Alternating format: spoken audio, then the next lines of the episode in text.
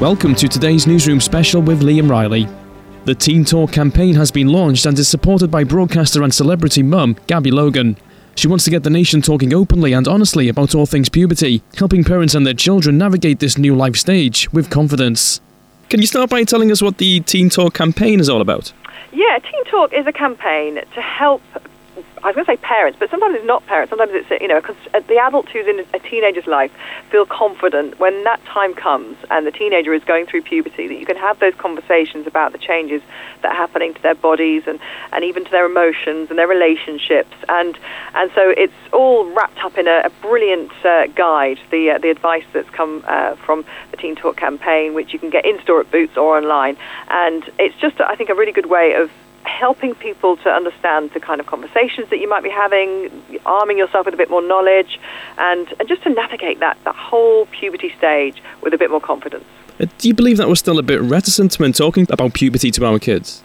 Yeah, I mean, a lot of people, uh, 70% don't feel confident to start the conversation, but 92% want to be the first person, the parent wants to be the first person that the child talks to. So it's getting that confidence up. And I think often it's because of your own experience. You know, I had, I've got a really great open relationship now with my kids, but I didn't have that with my parents, and I was really uh, anxious about puberty. I was anxious about the changes to my body. I was worried about starting my first period, and I wish I'd kind of not spent so much time being anxious. You know, mm. the amount of time I lay in my bed worrying about things, I could have been learning Mandarin. You know, or doing something more positive. And and I know it's all part of the, the journey and the learning curve, but I think it's it, it's it's not necessary to feel that anxious and that worried about it. You know, everybody's going to go through it. Uh, you'll get there eventually. Some people will be quicker than others. Some people start a bit earlier in life than others.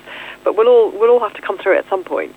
And how crucial do you think it is that the talk comes from a parent or guardian rather than hearsay or even the internet nowadays? Personally, I think it's really important to have those relationships and to be able to trust the person that you're talking to and, and to get real life knowledge and experience from somebody you care about, you've known your whole life in the case of a parent or if it's a trusted adult, you know, or a carer, somebody who has got your best interests at heart. Because yes, you can get snippets of information here and there on the internet. Somebody might tell you something, but it's not necessarily going to be fully true. you know, there might be stuff that's embellished and things that make you feel unsure. And so I, you know, I think it's really important not just for to have the puberty kind of conversations, but that then opens up a, a, a more candid and open relationship with the parent that can't be a harmful thing going through the rest of your life. And I think really is important for mental health as well.